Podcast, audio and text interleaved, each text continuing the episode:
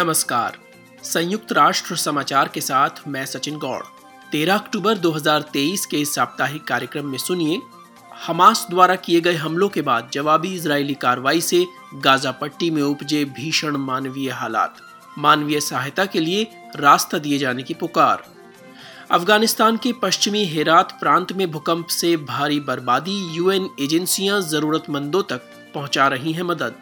मानसिक स्वास्थ्य देखभाल से जुड़ी नीतियों में बेहतरी के लिए नए दिशा निर्देश और संयुक्त राष्ट्र में वसुधैव कुटुंबकम, यानी संपूर्ण विश्व एक परिवार है, विषय पर एक अंतर्राष्ट्रीय सम्मेलन का आयोजन।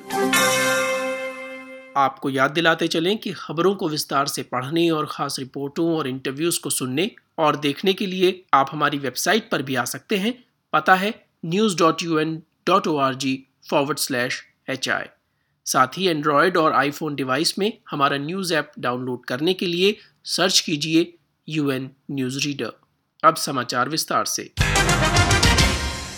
फलस्तीनी क्षेत्र गाजा पर इसराइल के हवाई हमलों और गहराते मानवीय संकट के दौरान गाजा के स्थानीय लोगों की सुरक्षा के प्रति गहरी चिंता है।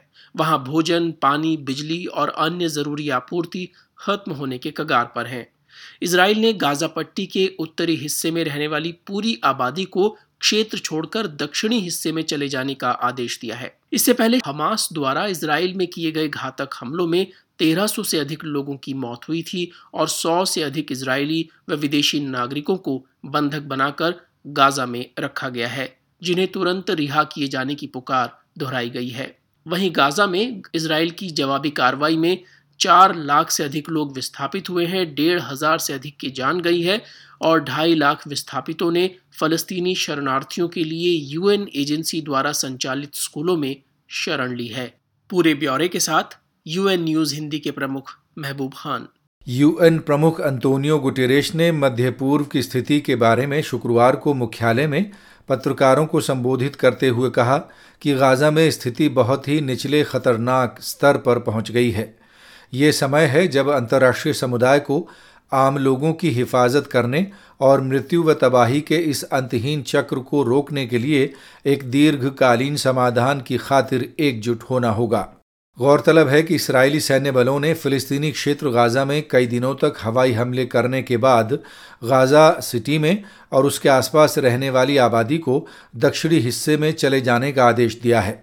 यूएन प्रमुख ने कहा कि घनी आबादी वाले क्षेत्र में युद्ध के दौरान करीब 11 लाख लोगों को इस तरह अन्यत्र स्थानों पर भेजना बेहद खतरनाक है, जबकि संपूर्ण क्षेत्र की नाकाबंदी है और वहाँ खाने पीने के लिए भोजन पानी और आवास जैसी बुनियादी ज़रूरतें भी पूरी नहीं हो रही हैं। कुछ मामलों में तो ऐसा विस्थापन बिल्कुल असंभव है। महासचिव ने बताया कि गाजा के दक्षिणी हिस्से में अस्पतालों में क्षमता से अधिक बोझ है और वहाँ उत्तरी क्षेत्र से आने वाले हज़ारों लोगों को जगह देना बिल्कुल भी संभव नहीं होगा उन्होंने कहा I want to say something about the hatred that is being stoked by this terrible conflict across the Middle East and around the world. Dehumanizing language that incites violence is never accepted. महासचिव Antonio Guterres कह रहे थे कि आखिर में मैं उस नफरत के बारे में कुछ कहना चाहता हूँ, जो इस भयावह संकट के बीच अपना सिर उठा रही है। हिंसा को उकसाने वाली और अमानवीयकरण करने वाली भाषा बिल्कुल स्वीकार नहीं की जा सकती। मैं तमाम नेताओं से यहूदी विरोधी, मुस्लिम विरोधी और सभी तरह की हेट स्पीच के विरुद्ध आवाज़ बुलंद करने की पुकार लगाता हूँ। यूएन महासचिव अंतोनियो गुटेरेश के शब्द। उन्होंने कहा कि युद्ध के भी कुछ नियम होते हैं। अंतर्राष्ट्रीय मानवीय कानून और मानवाधिकार कानून का हर समय सम्मान किया जाना होगा और आम लोगों की हिफाजत सुनिश्चित की जानी होगी। अफ़गानिस्तान में बुधवार सुबह रिक्टर पैमाने पर छह दशमलव तीन की तीव्रता वाले भूकंप के झटकों से देश का पश्चिमी हिस्सा फिर दहल उठा। इसी इलाके में चार दिन पहले हेरात प्रांत में आए भीषण भूकंप में 1300 से अधिक लोगों की मौत हुई है और जान माल का भारी नुकसान हुआ है।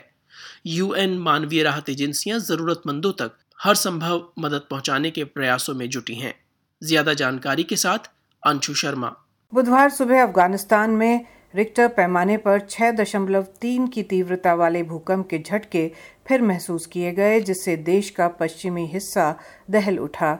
इससे पहले इसी इलाके में चार दिन पहले हेरात प्रांत में आए भीषण भूकंप में 1300 से अधिक लोगों की मौत हो गई थी। व जान माल का नुकसान हुआ था। फिर से भूकंप आने के बाद यूएन एजेंसियों ने अपनी राहत कार्रवाई का दायरा व स्तर बढ़ाते हुए क्षति के आकलन के लिए टीम को तैनात किया है।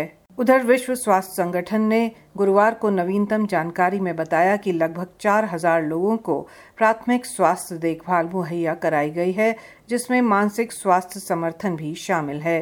डब्ल्यूएचओ ने बताया कि हेरात में स्थित 650 बिस्तरों वाले क्षेत्रीय अस्पताल में अधिकतर घायलों को भर्ती कराया गया था। अंतर्राष्ट्रीय प्रवासन संगठन आईओएम ने हेरात शहर के प्रभावित इलाकों में 930 परिवारों को मानवीय सहायता सामग्री वितरित की है, जहाँ भूकंप से प्रभावित और विस्थापित लोग रह रहे हैं। यूएनएचसीआर ने सौर ऊर्जा लैंप और स्वच्छता किटें वितरित की हैं। वहीं विश्व खाद्य कार्यक्रम ने इक्यासी टन खाद्य सामग्री भेजी है। संयुक्त राष्ट्र के वरिष्ठ अधिकारियों ने सुरक्षा परिषद को संबोधित करते हुए यूक्रेन की बस्तियों और नागरिक ढांचे पर हाल ही में हुए रूसी हमलों की तीखी भर्त्सना की है। कुछ ही दिन पहले खारकीव क्षेत्र के हरोजा गाँव में हुए एक हमले में कम से कम बावन लोगों की मौत हुई, जिनमें एक बच्चा भी है। इस हमले के लगभग 24 घंटे बाद ही एक और हमला हुआ जब हारकीव के केंद्रीय शहरी इलाके में मिसाइल के द्वारा इमारतों को निशाना बनाया गया और एक बच्चे सहित दो लोगों की मौत हो गई राजनीतिक मामलों और शांति निर्माण के लिए संयुक्त राष्ट्र की अवर महासचिव रोजमेरी डिकार्लो ने इस सप्ताह सुरक्षा परिषद में प्रतिनिधियों को संबोधित करते हुए कहा In recent weeks, civilians and civilian infrastructure across Ukraine have remained under nearly constant fire. Rosemary DiCarlo कह रही थी कि हाल के हफ्तों में यूक्रेन में आम नागरिक और नागरिक प्रतिष्ठान लगभग लगातार बमबारी की जद में रहे हैं। उन्होंने कहा कि यह आक्रमण यूएन चार्टर और अंतर्राष्ट्रीय कानून का उल्लंघन करते हुए किए गए हैं। यूएन मानवाधिकार उच्चायुक्त कार्यालय के अनुसार 8 अक्टूबर तक इस युद्ध में मारे गए लोगों की संख्या 9,800 से अधिक है जिनमें 500 से ज़्यादा बच्चे हैं। 17,000 से अधिक लोग घायल हुए हैं। रोजमेरी डिकालो ने कहा कि वास्तविक संख्या इससे कहीं अधिक होगी। रोजमेरी डिकालो ने सुरक्षा परिषद को यूएन मानवाधिकार कार्यालय की एक रिपोर्ट के बारे में बताया, जिसमें पूरे यूक्रेन में मानवाधिकार हनन की बहुत स्याह तस्वीर पेश की गई है। इनमें से अधिकतर के लिए रूस के सशस्त्र बलों को जिम्मेदार ठहराया गया है।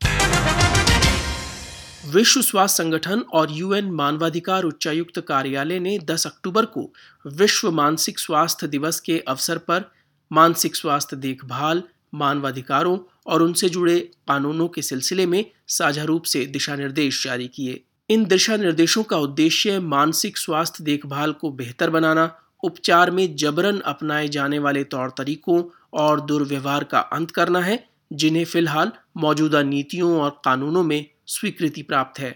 ज़्यादा जानकारी के साथ महबूब खान। विश्व भर में हर आठ में से एक व्यक्ति मानसिक स्वास्थ्य अवस्था का सामना कर रहा है, जिससे महिलाएँ और युवजन सर्वाधिक प्रभावित होते हैं। इस अवस्था में बहुत से लोगों को कथित कलंक और भेदभाव का भी सामना करना पड़ता है। एक अनुमान के अनुसार मानसिक स्वास्थ्य अवस्था में जीवन गुजार रहे हर चार में से तीन व्यक्तियों को पर्याप्त उपचार उपलब्ध नहीं है।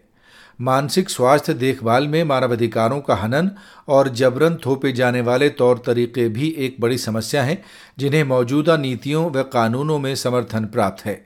बिना मर्ज़ी के अस्पताल में भर्ती व उपचार किया जाना, गंदगी भरे माहौल में रखा जाना और शारीरिक, मनोचिकित्सकीय व भावनात्मक दुर्व्यवहार विश्व भर में अनेक मानसिक स्वास्थ्य सेवाओं में परिलक्षित होता है।